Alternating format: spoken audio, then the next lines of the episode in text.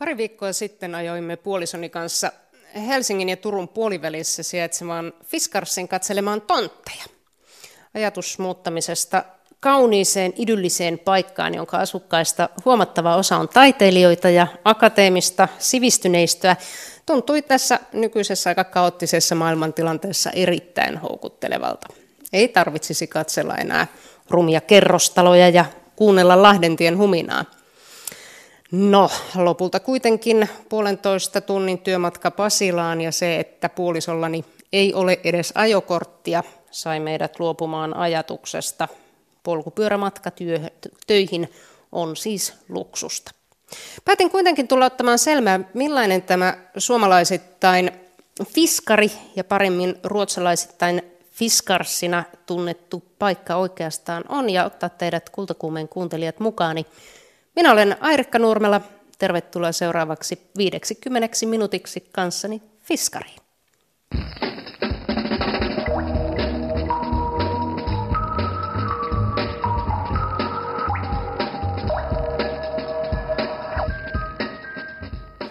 Kultakuumeen lähetyspaikkana on tänään Suomen vanhin yhtäjaksoisesti matkalaisia palvelut majatalo eli Fiskars Värdhus kavereiden kesken Värssy. Fiskarsin vajasta 700 asukkaasta lähes joka viides on Fiskarsin käsityöläisten, muotoilijoiden ja taiteilijoiden osuuskunnan Onoman jäsen. Onoma täyttää ensi vuonna 20 vuotta. Tässä lähetyksessä matkataan niin taiteilijayhteisön alkuvaiheisiin kuin kuullaan, miksi Saksistaan tunnettu Fiskars-yhtiön intresseissä on kehittää ja pitää elävänä samanniminen kylä Uudellamaalla. Menemme myös puupolulle koululaisten kanssa ja tapaamme ihan oikeita eläviä taiteilijoita, joita tänne Värssyn studioon tulee. Kultakuumeen nettisivuilla, jotka löytyvät siis Yle Arenasta sieltä radion puolelta Kultakuume, voi käydä katsomassa kuvia, joita otin viime keskiviikkona täällä Fiskarsissa käydessäni. Osassa kuvista on Lux Helsinki Lanterparkin teoksia, jotka parhaillaan ovat esillä Ruukin puistossa. Fiskars Oyjin tapahtumakoordinaattori Jouni Virtanen, mikä tämä Lantern Park on?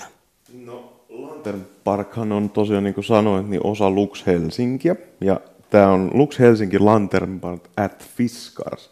Näinkin helppo nimi. Ja, tota, se on juhlistus pimeän kaudelle, eli pimeähän on ihana aika ja varsinkin kun on valoa, niin sitä on kiva juhlistaa niillä puisto ei todellakaan ole mitenkään ryppyotsainen. Sieltä löytyy, mä katson, että se on kummitus, joka roikkuu puussa ja on pientä valkoista taloa ja erilaisia torsoja. Miesten paita, valkoinen paita kravattinen kanssa roikkuu veden päällä sillasta. Niin mitä nämä työt on?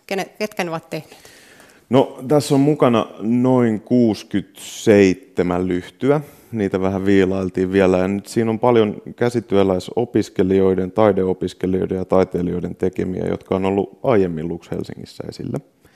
Ja sitten ilokseni saimme Onomalta noin 17 lyhtyä, eli paikallisten taiteilijoiden tekemiä lyhtyjä. Ja ei ole mitenkään rajoitettu, että mikä se lyhty on. Siinä on pienet määritelmät, että se ei saa painaa yli viittä kiloa ja on helposti ripustettava ja pitäisi kestää säätä, mutta muuten on kädet vapaat.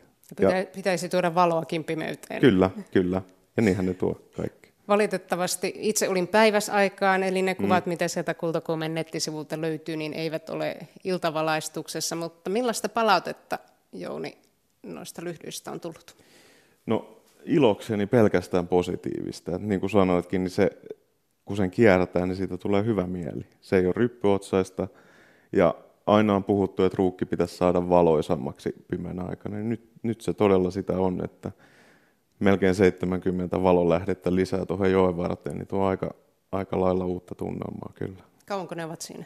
Ne on marraskuun 20. ensimmäiseen päivään asti. Eli Noin sä kuukauden. Sä olet itse, eli tämän Fiskars-konsernin palkkalistoilla. Kuinka mm. paljon konserni järjestää näyttelyitä ja muuta taidetoimintaa täällä kotikulmilla, eli Fiskarsin ruukissa? No meillä on aika lailla semmoinen hybridiasenne, että niin kuin sanoin, niin me sekä tuotetaan että sitten fasilitoidaan, että mehän ollaan niin kuin kiinteistöomistajia ja paljon on tapahtuma- ja näyttelytiloja, mitä mielellään vuokrataan. Ja sitten, jotta niin kuin olisi koko vuoden läpi sesonkina, sesonkien niin kuin ulkopuolellakin tapahtumaa, niin myös sitten tuotamme näitä tapahtumia. Esimerkiksi täällä tulivaloteema on kokonaan sitten yhtiön niin kuin rahoittama. Ja siinä tuon lyhtypuiston lisäksi on toinen niin kuin esittävien taiteiden puoli, tuo Kulttuuran Mobila, joka järjestää, niin heillä on sitten myös omaa rahoitusta siinä, mutta myös me ollaan siinä mukana.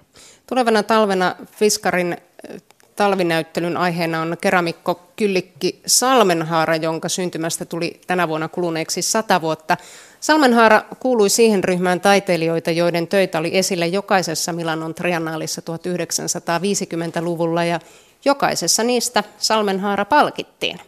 Vuonna 1957 hän sai peräti Triennalin Grand Prixin. Salmenhaaran oma taiteilijaura päättyi tapaturmaan vuonna 1960, jonka jälkeen hän ei enää voinut käyttää dreijaa. Hän siirtyi opettajaksi alkuun niinkin kauas kuin Taivaniin, josta Kai Frank ja Armi Ratia sitten lähes pakottivat hänet takaisin Suomeen ja taideteolliseen korkeakouluun. Tämän kaiken opin viime keskiviikkona vieraillessani kohta 30 vuotta Fiskarissa asuneena muotoilijapariskunnan Barbru Kulvikin ja Antti Siltavuoren luona. Kysyin heiltä, mikä houkutteli heidät karistamaan pääkaupungin tomut jaloistaan ja muuttamaan Fiskariin. Tänne tultiin oikeastaan niin, että meitä tultiin pyytämään, e, että tänne haluttiin painopiste designille ja ruualle ja jollekin tämmöiselle, joka vetäisi ihmisiä. Ja, ja tota, sitä oli kyllä mietitty kuulema kaikenlaista golfista, hevos, ratsastukseen, kaikkeen tämmöistä, mutta, mutta tota, sitten tämä idea oli se, mitä Fiskas lähti. Ja tänne sitten meidän jälkeen muutti hirveän liutole – sekä muotoilijoita ja taiteilijoita, käsityöläisiä. Tänään meitä on yli 120 jäsentä on omassa. Millä teidät tänne houkuteltiin silloin? No meitä ajelutettiin tänne. Ei kyyditty niin kuin vaan ennen aikaan presidenttejä Suomessa, mutta ajelutettiin täällä ympäri ja, ja tuota, tämä ruukkihan oli silloin, tämä ruukin ydin oli täysin tyhjä. Fiskas oli rakentanut uuden tehtaan Vilneesiin, koska tänne ei voinut rakentaa riittävän suurta. Ja, ja täällä oli kaikki teollinen toiminta loppu. Täällä oli vielä, Fiskasilla oli jopa maanviljelystä, kun me tultiin tänne. Ja, ja ainoa teollinen aktiviteetti oli pieni veitsitehdas, jossa oli noin 50 henkeä, joka teki keittiöveitsiä. Ja, ja nämä tyhjät tilat oli suuri, todella suuri houkutus. Miksi? Saatiin toimisto tänne, oikein hienot tilat, löydettiin kiva asunto, hieno kiva asunto. Ja, ja jollain tavalla rupesi heti raksuttamaan, että tässä on niin kuin mahdollisuuksia. Koitan hahmottaa sitä, että te olette tulleet tänne paikkakunnalle, jossa oikeastaan ei ole juurikaan mitään muuta kuin hienoja vanhoja tyhjiä rakennuksia. Et mikä, se, mikä se ollut se ilmapiiri arvatenkin? No tässähän joku... kävi niin, että, että tämmöiset yritysjohtajat, niin nehän on aika kelmejä. Että tämä, joka meitä tänne rupesi houkuttelemaan, niin hän antoi meille tehtävän, tehtäväksi tehdä Fiskarsin historiallinen, pysyvä historiallinen näyttely aika hienoon tilaan entiseen talliin, joka oli ollut pitkään autotalli ihan keskelle ruukkia, iso tila ja me saatiin avaimet arkistoon ja avaimet siihen tilaan ja vapaat kädet toteuttaa. Ja, ja tuota, se toteutettiin suurin piirtein samaan aikaan, kun me muutettiin tänne ruukkiin. Ja jollain tavalla se oli semmoinen, että, että sitä rupesi sitoutumaan tänne. Miten sitten kasvu tapahtui? Missä vaiheessa tänne? Että olitte... ihan, ihan alusta melkein, että tämän meidän ensimmäisen näyttelyn, siis joka täällä pystytettiin, niin kirjoitettiin aika paljon lehdissä. Ja siinähän tuli aina tämä Fiskars ja ihmiset soitti esitteli ja kysyi, että minkälaista siellä on ja sitten tänne muutti ja muutti ja muutti lisää ja lisää. Ensimmäinen näyttelyhän tehtiin nolla budjetilla. Me kysyttiin Fiskasta, että saadaanko me tämä tila käyttöömme. Ja, ja saatiin ilman vuokraa ja ei ollut penniäkään rahaa, rahaa polkastiin se näyttely. Talkootyönä tehtiin näyttely, koottiin osallistujat, työt ja, ja just niin kuin Barbu sanoi, se toi julkisuutta tavattoman paljon. Jopa Tukholmassa Dagens Nyheter kirjoitti koko sivun artikkeli tästä näyttelystä, jonka tiimoilta me seuraavaksi vuodeksi kutsuttiin pitämään näyttely Höganässin museoon Etelä-Ruotsiin. Tuossa ensi vuonna tulee 20 vuotta ikää Onomalle. Mikä on Onoma?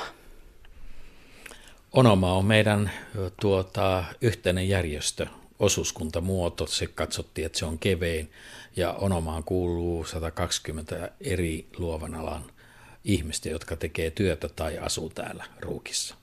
Mutta mistä tulee nimi Onoma? Onoma, sehän on, tota, siitä oli iso kilpailu. Ja, ja tämä tuota, ehdotus, joka voitti, niin, niin tämä voittaja joutui tekemään sen kaksi kertaa sen kilpailun ja voittamaan kaksi kertaa. Ensin tämä ensimmäinen kilpailuvoitto nimi oli oma. Tarkoittaa, että se on osuuskunnan oma myymälä. No sitten selvisi, että näitä oma nimiä oli suojattu ylty ympäri valioa myöten, kaikilla oli omia. Ja, ja sitten pantiin uusi kilpailu ja, ja tämä sama ihminen, joka oli voittanut omalla, ehdotti on oma, eli siitä tulee onoma. Ja se voitti. Ja onoma kreikaksi tarkoitti nyt jotain oma nimi tai jotain tämmöistä. Hän tietää, muista. koska hän voitti sen kilpailun. Hmm. Aina voittaja pöydän ääressä. Loistava. Mistä Barbara tuli tuo ajatus, että on oma? No se oli aika selvä juttu. Kun... Eikö se ole niin, että kun suomalainen sisuntuu, niin, niin jos se oma kel, kelpaa, niin sitten on oma. Aivan vähän nyrkkiä pöytää. Niin. Kyllä, kyllä se tässä... Sitten se graafisesti oli aika kaunis, tämä on oma. Ja se oli helppo käyttää. Ja käy kaikille kielille. Totta. Siinä on kaunis, kaunis ääne, ääne no. on oma. Mm. On oma. Mm. Joo. Millaisen tänä, te näette Fiskarin tulevaisuuden?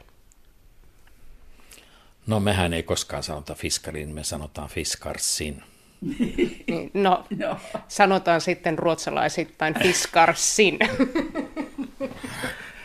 Mutta tuota, minun mielestä tämä tulevaisuus äh, kaikesta päättäen niin kuin, niin kuin on kehittyvää lajia. En näe kovin suuria uhkia tai varjokuvia tässä suhteessa. No, siitä tavallisesta koulusta, joka nyt on käsityö. Niin, tässä Fiskasin alasteen vieressä on vanha koulurakennus, josta on kehitetty ja kehitetään tämmöistä käsityöalan koulutustapahtumakeskusta. Ne on saanut jo rakennukseen rahoituksen ja se on korjattu ja nyt on varmaan just nyt tällä hetkellä aika, jolloin tätä aktiviteettia lähdetään vähän niin kuin tehokkaammin rakentamaan, joka on tosi hieno asia, koska täällä on niin kuin näitä alan osaajia suuri joukko, niin on helppo saada varmastikin tätä opettaja-aineesta ja kurssiin vetäjäaineesta ja tämän tyyppistä. Eli tällaista uudenlaista aktiviteettia koko ajan kehitetään? Uudenlaista kyllä. Ja lapsille, että ne pääsee mukaan hyvin nuorena niin kuin käyttämään käsiä oikealla tavalla. Näin kertoivat muotoilijat Barbaru Kulvik ja Antti Siltavuorian tuota, että miten lapset pääsevät täällä Fiskarissa tai Fiskarsissa, kuten paikalliset sanovat, käyttämään käsiään oikein, niin siitä sitten lähetyksen loppupuolella. Kuvataiteilija Katja Örnberg, puhutko sinä muuten Fiskarista vai Fiskarsista? Fiskarsista. Minkä takia? Se on mun mielestä kauniimpi. Hmm. Joo, näin, näin voi kyllä oikeastaan sanoa. Puhutaan loppulähetys Fiskarsista, koska se on kauniimpi. Kulta, Kuumen nettisivuilta voi käydä katsomassa myös muutamia kuvia sinun töistäsi. Niissä, kuten sitten muutenkin kun netissä katoin sun töitä, niin sekä maalauksissa että veistoksissa esiintyy sellaisia harjakattoisia perinteisiä suomalaisen näköisiä rakennuksia, niin en voinut olla ajattelematta, että työsi kuvaavat tätä ympäristöä, jossa asut. Miten on? Joo, mä, kyllä kuvaavat. Niin mä itse huomasin sen vasta sitten, kun mä olin ollut tota, muutama vuosi sitten Pietarissa täydennyskoulutuksessa ja klassista kuvaveistoa. Ja siellä tehtiin niin kuin perinteisillä menetelmillä niin kuin veistoksia, ää, klassisia veistoksia. Niin sitten mä ajattelin, että mä, kun mä palasin tänne Fiskarsiin, että mä jatkaisin tätä, mutta ei se sitten onnistunutkaan. Kun jotenkin täällä se, se kulttuuri ei ole ollenkaan sellainen, vaan täällä mä just huomasin, että täällä on nämä mökit ja senhän takia mulla on ne mökit ja ne maisemat. Ja, että se on se suomalainen kulttuuri jotenkin, miten mä koen sen. Sä oot asunut nyt 15 vuotta täällä. Mikä sut tänne toi? No se oli ihan semmoinen sattuma tai joku mielikuva. Mä olin mun miehen kanssa, tota, viettä, vietiin iltaa kavereiden ja sitten kavereille kerrottiin, että me ollaan ajateltu muuttaa Fiskarsiin. Ja he sitten kysyivät, että missä tämä Fiskars on. Me oltiin, että ei me tiedä, että katsotaan kartasta. Eli onko se sama se mielikuva, jolla itsekin pari viikkoa sitten leikittelin, tämmöinen idyllinen kaunis ympäristö. Joo, no mä en edes tiennyt sitä, kun mä en ollut käynyt Aha. täällä. No mitä sä olit kuullut? Mistä tämä tuli? Että mä en tiedä. Okei. Okay. Että, mutta sitten ne ihmetteli, kun me oltiin puolen vuoden kuluttua muutettu tänne. Me saatiin täältä asuntoja. me laitettiin vaan, alivuokrattiin meidän Helsingin asunto puoleksi vuodeksi. Ajattelin, että testataan puoli vuotta. Sillä tiellä olette? Joo. Helsinkiläisenä se oli tosi iso askel muuttaa maalle. Mutta jälkeenpäin sitä ihmettelin, että miksi se oli niin iso. Että sehän on sama kuin muuttaisi Helsingistä kaupungin osasta toiseen. Että ainahan täältä pääsee takaisin sinne. Minkälainen paikka Fiskars on tehdä taidetta? No, no mä käytän nyt toisen kerran ja sanaa kaunis. niin tota, tämä on vaan niin kaunis paikka. Mitä vaikuttaa sitten se, että ympärillä on lukuisia kollegoja? Mm, varmaan se on silleen mukava, että mä ajattelen, että on niin kuin ihmisiä, jotka ei pelkää sitä persoonallisuutta, niin että sitä on aika tavallinen täällä. Kuunnellaan tässä kohdassa yhden sinun kollegasi taltioimia työn ääniä tältä alueelta.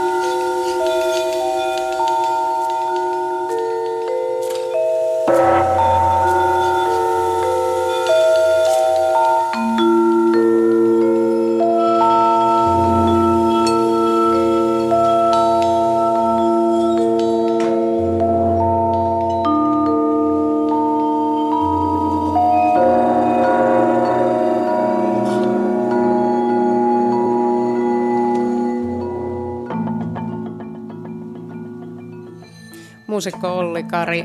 Mitä tuossa kuullaan?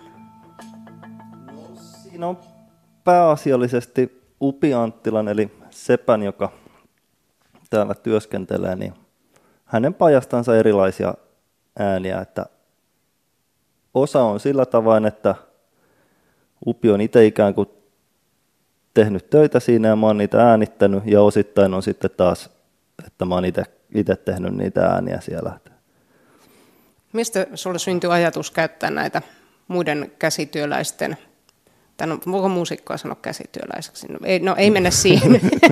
Fiskarsilaisten käsityöläisten työn ääniä. No se lähti oikeastaan, se ei varsinaisesti ollut ehkä mun oma idea ainakaan ihan niin kuin alkujaansa, että se oli oikeastaan tota Suvi Heino, jonka kanssa me tota radiofiskarsia nakerrettiin silloin vähän niin kuin käyntiin, niin Suvilla tuli semmoinen ajatus Howard Smithin pihalla sijaitsevista tota, erilaisista metalliesineistä, että niitä voisi lähteä tavallaan vähän kokeilemaan, millaisia ääniä niistä lähtee. Ja tota, lähetti mulle kuvan siitä pihasta, niin oikeastaan saman tein mä rupesin sitten luonnostelemaan sitä.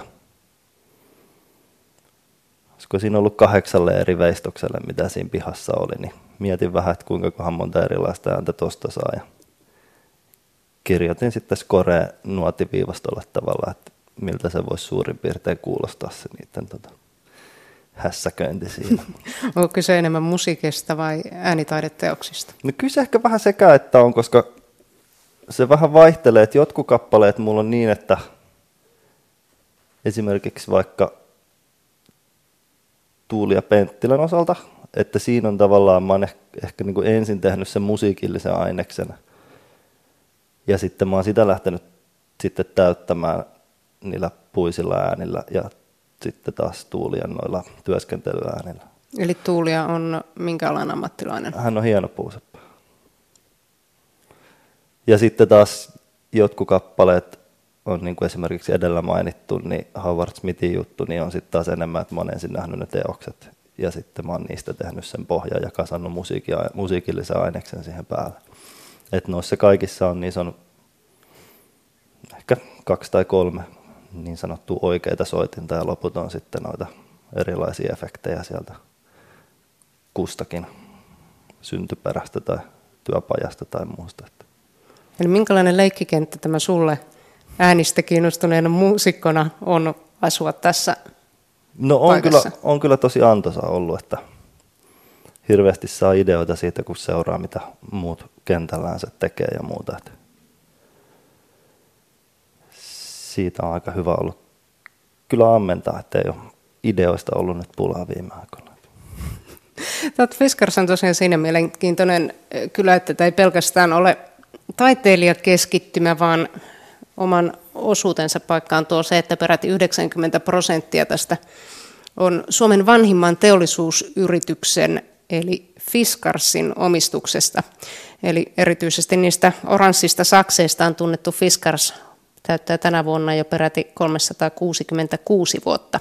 Fiskarsin omistuksessa on myös lukuisia muita suomalaisten tuntemia kuluttajatuotemerkkiä, kuten Arabia, Iittala ja alumiinivenevalmistaja Busters. Tapasin viime viikolla, voisiko sanoa kylän Pehtoorin, eli Fiskars Oyjin kiinteistöjohtajan Kari Selkälän, ja kysyin häneltä, miksi yhtiöllä on intressi kehittää kylää nimeltä Fiskars? Hmm. Joo, sitä kyllä aina kysytään, että ole ensimmäinen, etkä varmaan viimeinenkään. Ja tota, mä sanoisin näin, että, että on ehkä osa, hienosti sanoen, niin kuin Fiskassin hyvää yhteiskunnan jäsenyyttä tota noin, niin tekemistä. Ja, ja kyllä se, että me ollaan Suomen vanhin yhtiö, 366 vuotta ja, ja täältä lähtöisin. Niin kyllä sillä mä uskon, että oli se mikä tahansa yhtiö, niin, niin varmasti kokisi jo jonkinnäköistä velvollisuuden tunnetta siitä, että, että se paikka ei ikään kuin hautaudu ja unohdu. Tämä on, tää on iso, iso syy siihen ja kyllä meidän asiakkaat ja sidosryhmät arvostaa sitä ja, ja varmasti niihin brändeihinkin jollain tavalla se heijastuu. Että he tietää, mistä tämä yritys tulee. Ja, ja tota, kun se paikka on elävä eikä pelkkä ulkoileva museo, jossa me esittelisimme vanhoja rakennuksia, joissa on vain museokylttejä, niin siinä on aikamoinen ero. Ja, ja sitten tietysti kunnioitetaan myöskin sitä perinnettä, että yhtiöhän on vuosikymmentä saatossa muutaman kerran itse asiassa jopa voi sanoa dramatisoimatta, niin pelastunut sen ansiosta, että meillä on ollut maa- ja metsäomaisuutta. Et kun on siinä varsinaisessa ydinbisneksessä tullut vähän niin kuin tiukempia hetkiä, niin, niin sitten on kuitenkin ollut maaomaisuutta ja metsää. Ja eritoten nyt tämän Fiskassin ruukin ylläpitämisen näkövinkkelistä on, on kyllä ensiarvoisen tärkeää, että meillä on sitä metsää tässä ympärillä ää, myytäväksi ja hoidetaan sitä huolella ja, ja, ja tota, niin, niin hyvin kuin taidetaan. Ja, ja tota, se auttaa siinä, että voidaan ylläpitää sellaisia rakennuksia, joiden muuten ylläpito olisi aika vaikeaa.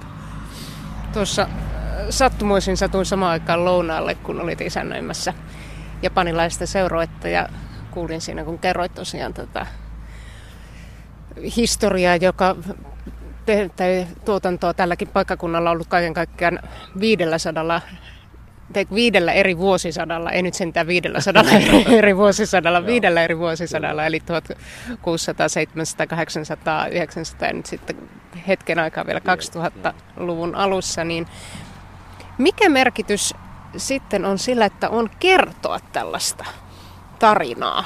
Tänä päivänä julkaistaan kirjoja Storytelling as, as part of the business ja on sillä merkityksensä missään tapauksessa itse en ole se ammattilainen, mutta kyllä tähän tehtävään niin kuin normaali tehtävä että enemmän kuuluu näistäkin asioista puhua, onko ne sitten ihan tarinan kertomisia, niin jää kuulija arvioitavaksi, mutta no vaikkapa nämä äskeiset vieraani tuolla Japanista, niin kyllä heitä se kiinnosti kovasti, vaikka he ensisijaisesti haluavat kuulla meidän brändeistä ja tuotteista, mutta nimenomaan se tausta siellä, että kuka ja mitä ja mistä tämä on lähtenyt. Ja, ja hämmennys on aika suuri, kun kerrotaan, että meidän kautta aikain ensimmäinen varsinainen teollinen tuote oli aura, jota vedettiin hevosen perässä.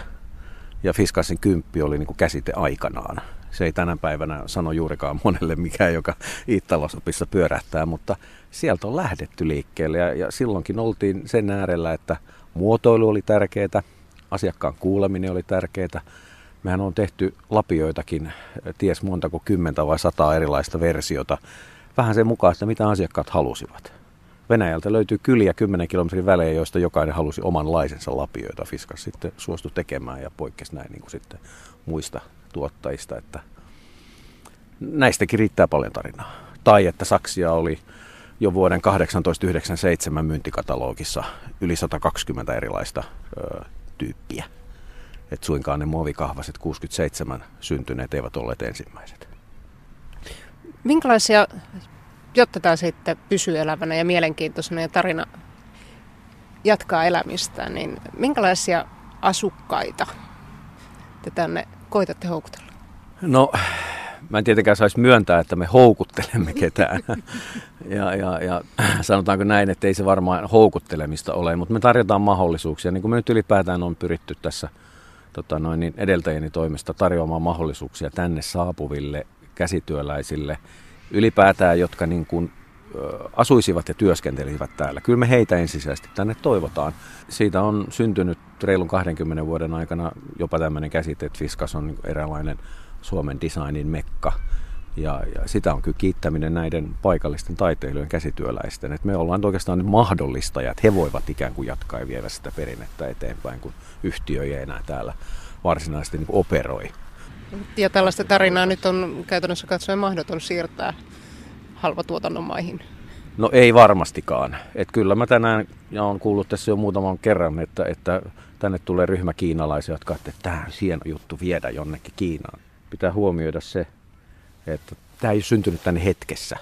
Voidaan tietysti rakentaa kulissikaupunkeja ja kulissikyliä, mutta tämän päivän kuluttaja on kyllä siinä suhteessa kohtuullisen armoton, että jos hän näkee, että on feikkiä tai kopioituu muualta, niin hän äänestää aika nopeasti jaloillaan. Voi olla, että ensi ihastus on, on niin kuin ihan ok, mutta palaako enää, niin, niin me nähdään se meidän matkailijakyselyissäkin, että tietyllä tapaa autenttisuus ja se, että vanha on säilytetty, mutta ei kuitenkaan hampaa tirvessä pyritä kaikkea uutta, mikä rakennetaan tekemään vanhan näköiseksi, niin sekin on kohtuu hyvin ymmärretty.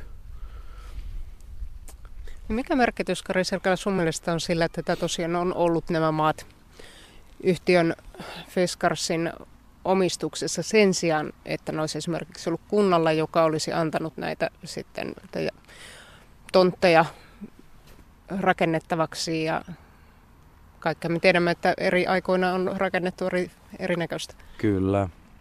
Joo, me ollaan jonkun verran tuota tutkittu ja, ja esimerkiksi nyt Ruotsissa, missä on monta hienoa lasiruukkia, niin haasteena on ollut juuri se, että, että vaikka kunta on ollut perin, tai yksi omistaja ruukinpatruna ehkä sielläkin ollut, joka on hallinnut maita ja mantuja, niin sitten se ö, omistus on jakaantunut.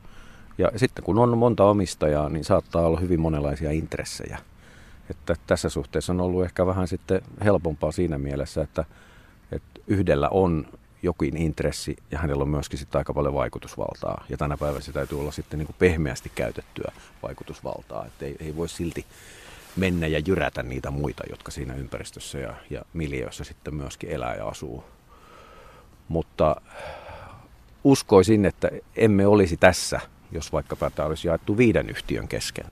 Sitä mä oon vaan miettinyt, Kari, että onko sitä pakko tuo isot parkkipaikat sijoittaa tohon, eikö ne olisi voinut laittaa tonne ennen ruukkia? Niin, no jos tänä päivänä saisin päättää, niin varmasti ison osan tekisin muualle, mutta uskottaa jälä, niin me törmätään joka ainoan tapahtuman kohdalla siihen, että et, et kiukkuisempia ovat ne ihmiset, jotka joutuvat jättämään 10 metrin päähän siitä putiikin ovesta, ja, ja ne on kohtuu tyytyväisiä, jotka kävelee puoli kilometriä.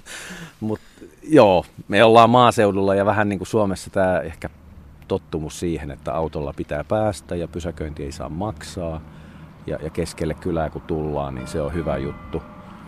En, en lähde sitä arvostelemaan, mutta tota noin, niin, niin kuin sanottu, niin silloin tehdään parhaita päätöksiä, kun, kun niitä päätöksiä on tehtävä ja niiden kanssa pitää sitten elää. Et toki me ollaan vähän niin kuin muokattu jo sitä ja ohjataan sitten suurten tapahtumien aikaa vähän muuallekin. Näin kertoi Fiskars Oyjin kiinteistöjohtaja Kari Selkää, joka valitettavasti aikataulun syistä ei päässyt tähän suoraan lähetykseen, mutta onneksi tapasimme viime viikolla. Fiskars-konsernihan oli tänään muuten uutisissakin. Juuri ennen tämän lähetyksen alkua tuli tieto, että Fiskars siirtää Arabian tehtaiden tuotannon ulkomaille. Helsingin Arabian rannassa sijaitsevan keramiikkatehtaan ovet sulkeutuvat ensi vuonna. Mutta täällä Fiskars, Fiskarsin ruukissa tarina jatkuu. Muusikko Olli Kari ja kuvataiteilija Katja Örnberg.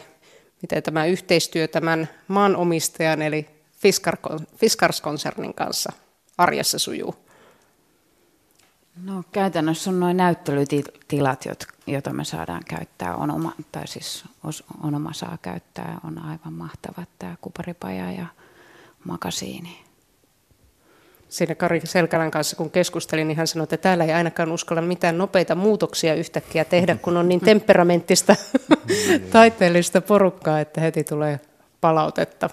Oletteko te itse havainneet tämän, että tällä Kyllä. maanomistajan on syytä neuvotella asioista? Saattaa olla, että tämä varmasti Kari tietää hyvin, mistä, mistä kyllä puhuu. Että. Joo. Mie- niin, mielipiteitä mm. voi sanoa. Eli täällä saa sanoa mielipiteensä suoraan maanomistajalle. Kai siinä jonkun, jonkunlainen filtteröinti on hyvä aina olla. Kuten aina ihmissuhteissa. Mm. Miten tuossa kuulin kylillä kulkiessani viime viikolla kanssa, että jokunen vuosi sitten oli vähän tilanne se, että maanomistaja Fiskars oli korottamassa näitä vuokria paikallisille taiteilijoille näyttelytiloista ja muista. Onko teillä tästä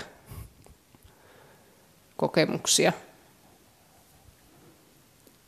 Kaipa ne aika, aika har, harvassa tapauksessa ainakaan laskee, laskee tota, kiinteistöjen tai maiden vuokrat ylipäänsäkään.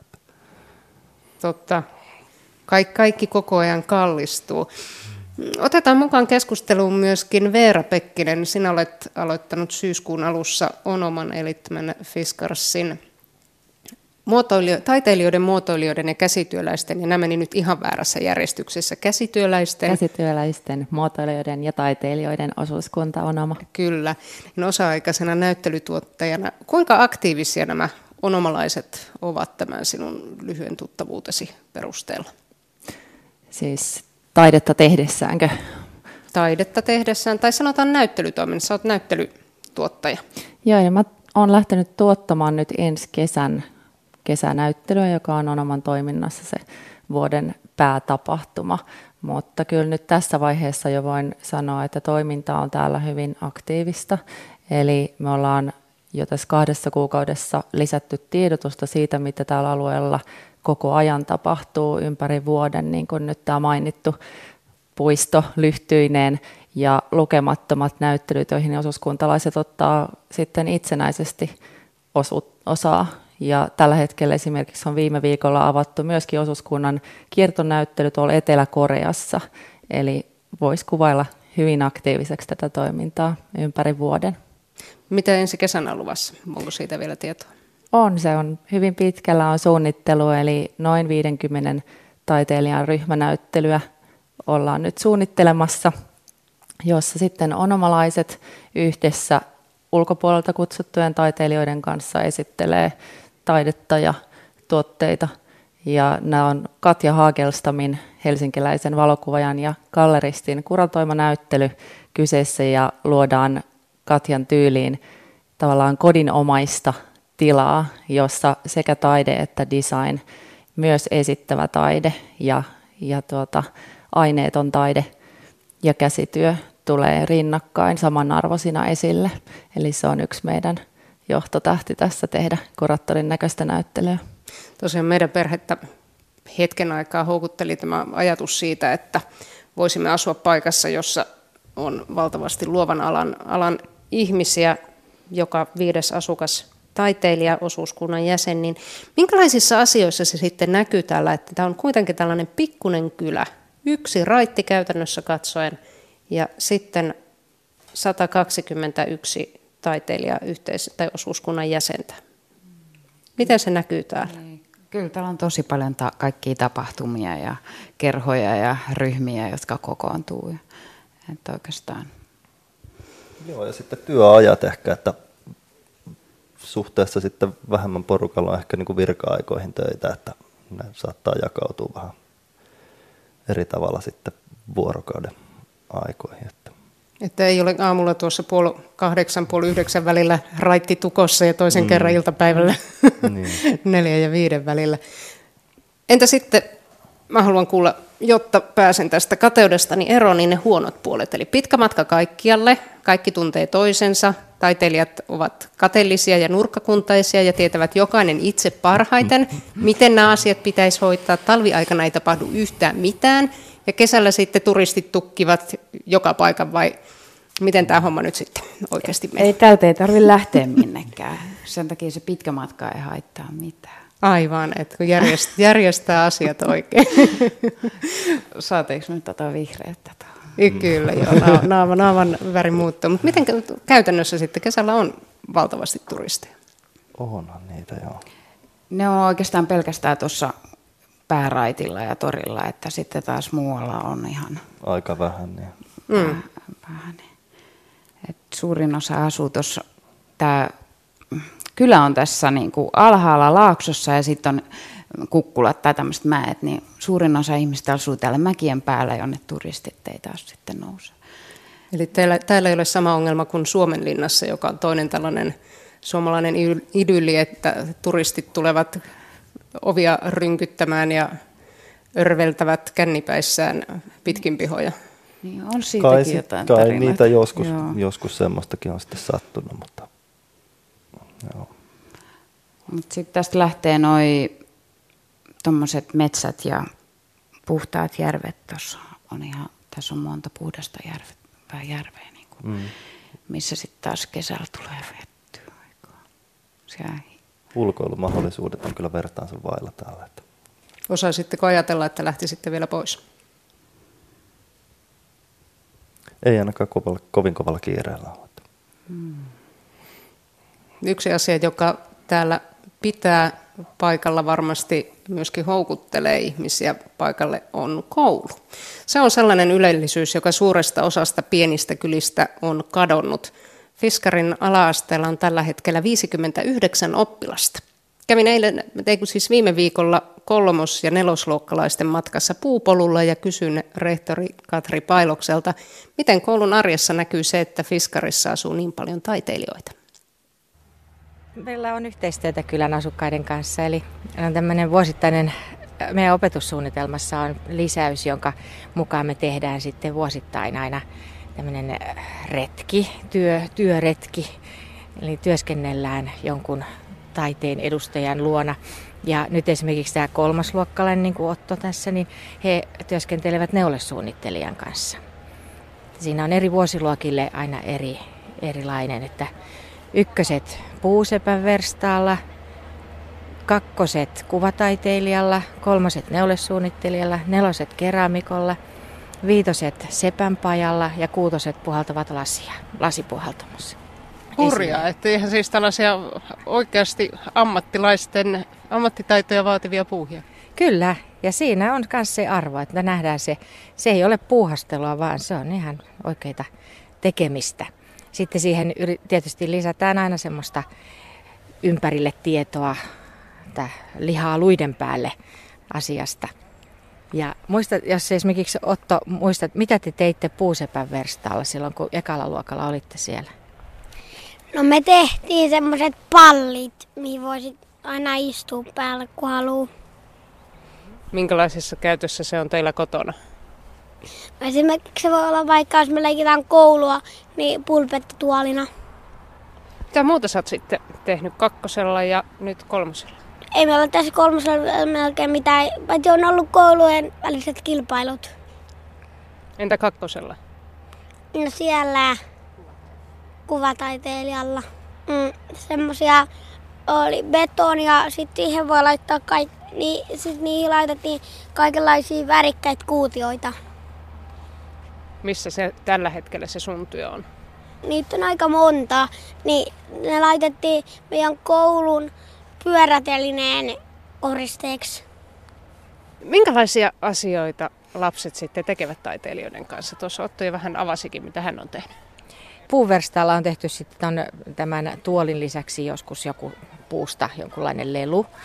Ja sitten äh, kuvataiteilijan luona on tehty vähän vuosi, joka vuosi erilaista, että nyt oli tämmöinen kuvan veiston puolin homma heillä. Ja sitten joskus on esimerkiksi edellisenä vuonna maalasivat muotokuvia ovat maalanneet myös sitten asetelmia, eli se kuvataiteilijan työhuoneella, mikä on se tärkeä asia, että kuvataiteilija ensin näyttää omia töitään ja puhutaan siitä ja puhutaan yleensä siitä niistä kuvista ja päästään siihen maailmaan, että mitä kuvataiteilija myöskin tekee ja millä hän tulee toimeen. Se kiinnostaa usein myös lapsia.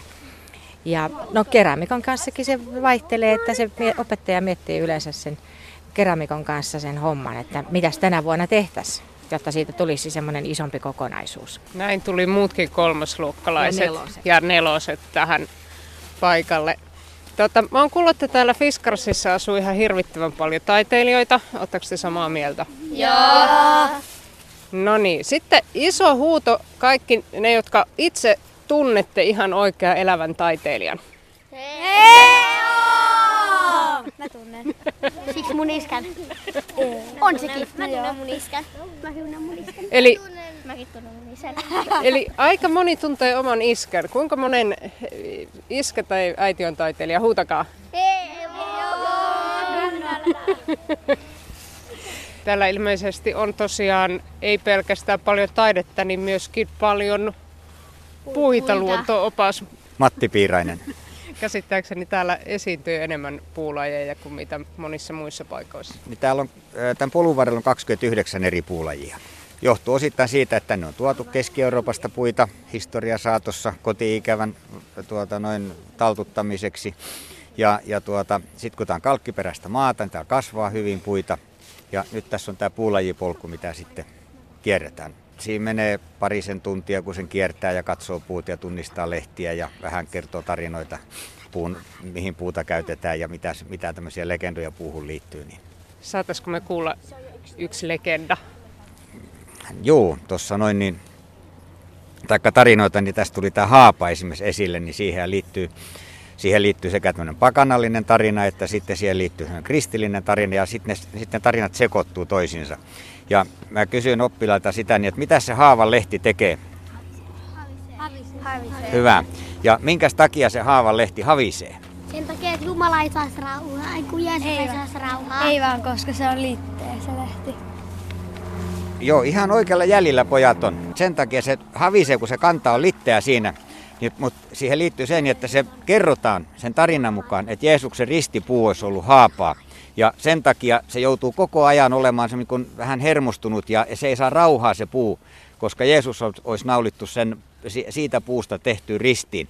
Ja Tämä oli yksi tarina siinä. Ja sitten toinen tarina, mikä haapaan liittyy, että se olisi tällainen puu, jonka havina kutsuu manalaan ihmisiä. Niin siinä on tämmöisiä legendoja, mitkä liittyy. Mutta nyt me ollaan tämän puun äärellä.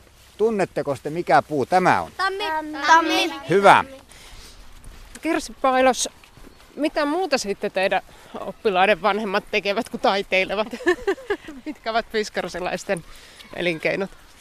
Täällä on aika paljon äh, akateemisia, eli ihan yliopistoopettajia tai tutkijoita myöskin täällä kylän väessä. Että tänne on myös hakeutunut sitten semmoista oppinutta väkeä. Mutta sitten toki on ihan palvelualoillakin joitakin, että semmoisia tavallisempia, jos niin voi sanoa. Että monenlaisia. Rehtorina pääset varmasti näkemään hyvin tämän kylän, kylän kehityksen, niin monilla pikkupaikkakunnilla on tilanne se, että kylä tyhjenee. Millä sinä näet Fiskarsin tulevaisuuden? Täällä se nyt toistaiseksi näyttää vähän paremmalta. Että meillä oli vähän, on ollut huolta siitä, että ei ole ollut tarjolla vuokra-asuntoja, kun eihän kaikilla ole mahdollisuutta heti omistusasuntoa tai kiinteistöä hommata. Niin, mutta eiköhän se nyt ala selvitä se tilanne ja nyt on ollut sisään muuttoa kyllä jonkun verran, että erityisesti lapsiperheitä pienten lasten kanssa on muutettu paljon. Että ilahdutti, kun tuossa meillä on aina elokuussa niin sanotut kuubamot. Eli siinä yhdistyy ku, kuutamo ja kuuba, usein tämmöinen musiikin puolelta, eli tämmöinen kylän oma juhla. Ja siellä kun oli tänä vuonna, niin siellä oli pikkuväkeä ihan hurjat määrät. Huomattavasti enemmän kuin aikaisemmin. Että se oli hyvä. Että, että kyllähän tää, eihän täällä enää se varsinaista teollisuutta tällä kylällä tehdä, että tämä on kaikki vanhat teollisuustilat on nykyään käsityöläisten ja taiteilijoiden työhuoneina tai muotoilijoiden. Eli hyvin toiveikkaana. Näin sanoi Fiskarin koulun rehtori Katteri Pailos. Tuossa esitettiinkin kysymys millä kuvataiteilija tulee toimeen, niin Katja Örnberg, sinulla löytynee vastaus? Mä en ole vielä keksinyt sitä vastausta. Selviää sitten jossain vaiheessa, jossain vaiheessa elämää. Hei, kiitos oikein kovasti, kun tulitte osallistumaan Kultakuumen Fiskar-spesiaaliin Katja Örnberg, Olli Kari ja Veera Pekkinen. Eli Kultakuumeen lähetyspaikkana on ollut tänään Fiskars Värdhus, Suomen vanhin yhtäjaksoisesti matkailijoita palvellut majatalo, joka tässä vanhan kuninkantien varressa on ollut jo vuodesta 1836. Tulee tämmöinen hieman samanlainen olo kuin katsoessa Oxfordiin sijoittavia brittipoliisisarjoja, joissa majatalot ovat paikalla pitkiä aikoja. Siihen voi luottaa, että siellä ne yhä sitten seisoskelevat. Huomenna äh, kultakuumeessa matkataan paholaisen junassa. Puoli miljoonaa siirtolaista vuodessa matkustaa Meksikon halki tavarajunien katoilla kohti Yhdysvaltoja. Maija Salmi on puhuttanut lähes 200 siirtolaista junareitin varrella paholaisen junakirjaansa varten. Eikä tuo pakolaisuus nyt mikään uusi asia ole. Nykypäivän pakolaistarinoilla on hämmästyttäviä yhtäläisyyksiä raamatun pakolaistarinoihin. Nälkä, sota ja sorto ajoivat ihmisiä pakolaisuuteen silloin ja niin tekevät yhä edelleen. Huomenna kultakuumeen juontaa Laura Satimus. Nyt kuulemiin.